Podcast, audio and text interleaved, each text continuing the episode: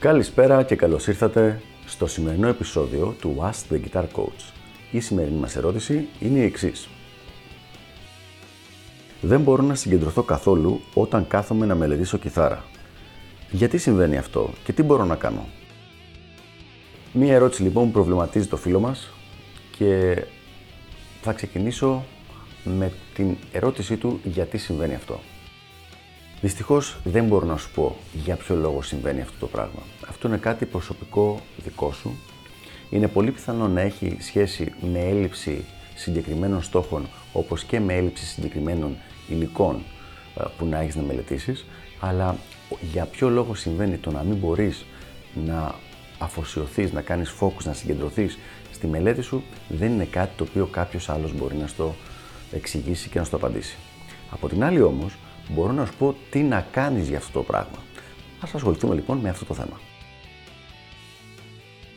Το βασικό πράγμα που πρέπει να κάνεις σε αυτή την περίπτωση είναι να απομονώσεις τις επιλογές σου όσο δυνατόν περισσότερο. Τι εννοώ με αυτό; Να μπει η διαδικασία της μελέτης της κιθάρας και ποσοτικά και ποιοτικά στον αυτόματο πιλότο σε μια κατάσταση που εσύ δεν χρειάζεται να κάνεις συνειδητή επιλογή για το αν θα μελετήσεις και το τι θα μελετήσεις. Τώρα καταλαβαίνω ότι έχοντας πει αυτό το πράγμα, όλοι οι οπαδοί της απόλυτης ελευθερίας θα πούνε «Μα τι είναι αυτά που λες, χρειάζεται να είμαστε απόλυτα ελεύθεροι, να διαλέγουμε κάθε στιγμή τι θέλουμε και τι να κάνουμε και όλα αυτά τα διάφορα». Και τα οποία είναι κάτι το οποίο ακούγεται πάρα πάρα πολύ καλά, όμως όταν το βλέπεις γραμμένο σε χαρτί, είναι πολύ λογικό. Πρακτικά όμως δεν έρχονται έτσι τα καλά αποτελέσματα.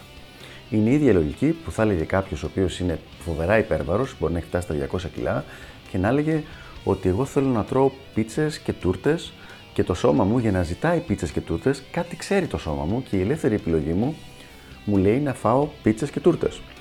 Και είναι απόλυτα δικαίωμά του. Απλά φτάνει να μην περιμένει όμως να δυνατήσει και να γίνει υγιής με αυτή τη διαδικασία. Έτσι ακριβώς συμβαίνει ακριβώς το ίδιο πράγμα και με την κιθάρα και με τη μουσική. Ο καθένας έχει την ελευθερία να κάνει ό,τι θέλει, αλλά δεν μπορεί να περιμένει να έρθουν και τα επιθυμητά αποτελέσματα όταν κάποιος ακολουθεί μια διαδικασία η οποία δεν είναι φτιαγμένη για να του φέρει αυτά τα αποτελέσματα. Τι μπορείς να κάνεις λοιπόν για να μειωθούν αυτές οι καθημερινές συνειδητές επιλογές; Και η πρώτη επιλογή είναι το αν θα κάτσεις να μελετήσεις ή όχι και το τι θα κάτσεις να μελετήσεις και τι όχι. Η πιο σημαντική συμβουλή βρες έναν καλό coach κιθάρας ή έναν καλό καθηγητή. Αυτό θα σου, θα σου βάλει κάποια όρια. Για παράδειγμα, μπορεί να κάνεις μια φορά τη βδομάδα μάθημα με τον καθηγητή. Για να μην γίνεις ρεζίλη λοιπόν στον καθηγητή σου και να σου πει «Μα καλά, δεν μελέτησες, δεν έκανες όλα αυτά τα πράγματα», αισθάνεσαι μια υποχρέωση μέσα στη βδομάδα να έχεις βγάλει τουλάχιστον μέχρι ενός σημείο αυτή την ύλη. Κάποιες μέρες λοιπόν που αμφιταλαντεύεσαι λίγο κατά πόσο θα έπρεπε ή όχι να κάτσεις να τη μελετήσεις, το γεγονός ότι θα πρέπει να την παρουσιάσεις την ύλη αυτή σε κάνει και σε σπρώχνει να τη μελετήσεις και να την κάνεις. Επίσης είναι και το οικονομικό θέμα. Ακριβώς επειδή τα μαθήματα τα πληρώνεις με όποιον δάσκαλο και να κάνεις και όσο και αν είναι το κόστος αυτό, υπάρχει μια έξτρα ένταση στο μυαλό σου για να κάτσεις και να μελετήσεις για να μην πηγαίνουν τα λεφτά σου χαμένα. Αυτοί οι δύο τρόποι λοιπόν και μόνο αυτό πολλές φορές, άσχετα ακόμα και με την ικανότητα του καθηγητή, μόνο και μόνο η ύπαρξη αυτού, αυτού πράγματος που λέμε στα αγγλικά accountability, δηλαδή πρέπει, ότι πρέπει να παρουσιάσεις αποτελέσματα σε κάποιον άλλον, ακόμα πολλές φορές και μόνο αυτό διορθώνει το πρόβλημα. Ένας δεύτερος τρόπος που θα σε βοηθήσει πάρα πολύ στο να μειωθεί αυτή η έλλειψη συγκέντρωσης είναι το να βάλεις κάποιους συγκεκριμένους στόχους πάνω στην κιθάρα και πάνω στη μουσική σου βελτίωση. Οι στόχοι αυτοί πρέπει να είναι πάρα πάρα πολύ ξεκάθαρα μετρήσιμοι και να είναι εφικτό να γίνουν. Τι εννοώ, για παράδειγμα, αν αυτή τη στιγμή παίζεις στο 120 το να πεις σε ένα εξάμεινο ότι θα παίζεις στο 200, κατά πάσα πιθανότητα είναι ένας μη εφικτός στόχος σε σχέση με τα, με τα όρια του ανθρώπινου σώματος. Αλλά το να πεις ότι θα έχεις μάθει τρεις διαφορετικές κλίμακες στις πέντε θέσεις στην καθεμία, αυτό είναι κάτι το οποίο είναι ξεκάθαρη απομνημόνευση και αυτό μπορείς να το κάνεις χωρίς κάποιο όριο, χωρίς να σε σταματάει το όριο του σώματός σου ή του εγκεφάλου σου.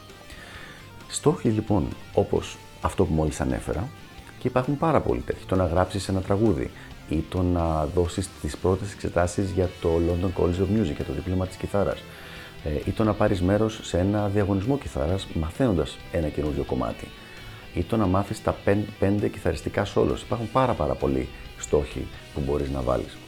Αυτοί λοιπόν οι συγκεκριμένοι στόχοι σε κρατάνε πιο πολύ στο σωστό δρόμο. Και πάμε τώρα στο νούμερο 3 και τον τελευταίο τρόπο τον οποίο θα πρότεινα. Και αυτός είναι ο εξής. Βρες κάποιους ανθρώπους που ασχολούνται με το ίδιο θέμα με σένα και να κάνεις μια συνεργασία μαζί τους ώστε να κρατάτε ο ένας τον άλλον υπόλογο για αυτά που έχει θέσει ως στόχους. Είναι το ίδιο, η ίδια αρχή με το να βρίσκεις έναν άνθρωπο να πηγαίνετε μαζί γυμναστήριο.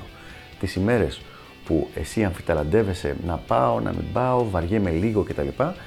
Επειδή έχεις δώσει το ραντεβού σου και δεν θες να τον στήσεις τον άλλον τον άνθρωπο, θα πας. Και όταν πας εκεί πέρα, θα γίνει η προπόνηση. Έτσι ακριβώς λοιπόν δουλεύει και με την, και με την κιθαριστική μελέτη. Αν έχεις κανονίσει να παίξεις κάποια πράγματα μαζί με κάποιον άλλο άνθρωπο ή να μελετήσετε μαζί ή οτιδήποτε τέτοιο, ακόμα και τις μέρες που ψιλοβαριέσαι, επειδή δεν θες να εκτεθείς και να τους στείλεις το άλλο ένα μήνυμα, έλα βαριέμαι, άστο, ας τα αφήσουμε καλύτερα για σήμερα, σε σπρώχνει ένα κλικ παραπέρα, που πολύ συχνά αυτό το ένα κλικ είναι που χρειάζεται για να πας ένα βηματάκι και να κάνεις τη μελέτη σου. Αυτοί λοιπόν είναι οι διαφορετικοί τρόποι τους οποίους προτείνω για να σε βοηθήσουν να μην έχεις πια το πρόβλημα της έλλειψης συγκέντρωσης και να μπορέσεις να προχωρήσεις στην βελτίωσή σου απρόσκοπτα στο κιθαριστικό σου παίξιμο. Ελπίζω να βοήθησα λοιπόν για το συγκεκριμένο θέμα και τα λέμε στο επόμενο επεισόδιο του Ask the Guitar Coach. Γεια χαρά!